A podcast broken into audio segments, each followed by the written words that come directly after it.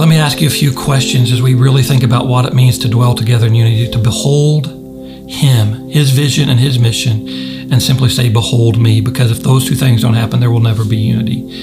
A few questions. If you're a member of God's family, what are you going to do to push yourself into community? because living life the Jesus way can't be done alone. And I know it's hard in COVID and I know there are some restrictions, but I would guess you could be comfortable at least around three or four other people, socially distanced, where you could get together and have a church that meets in your home and you're together.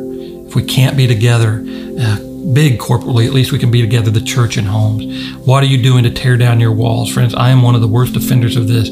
I'm an introvert and I could uh, just, you know, figure it out on my own, I think, but I can't. I have to tear down my walls and let people in. What am I doing to dig deep with others, to go deeper into God's word and not isolate myself? What am I doing to love my neighbor?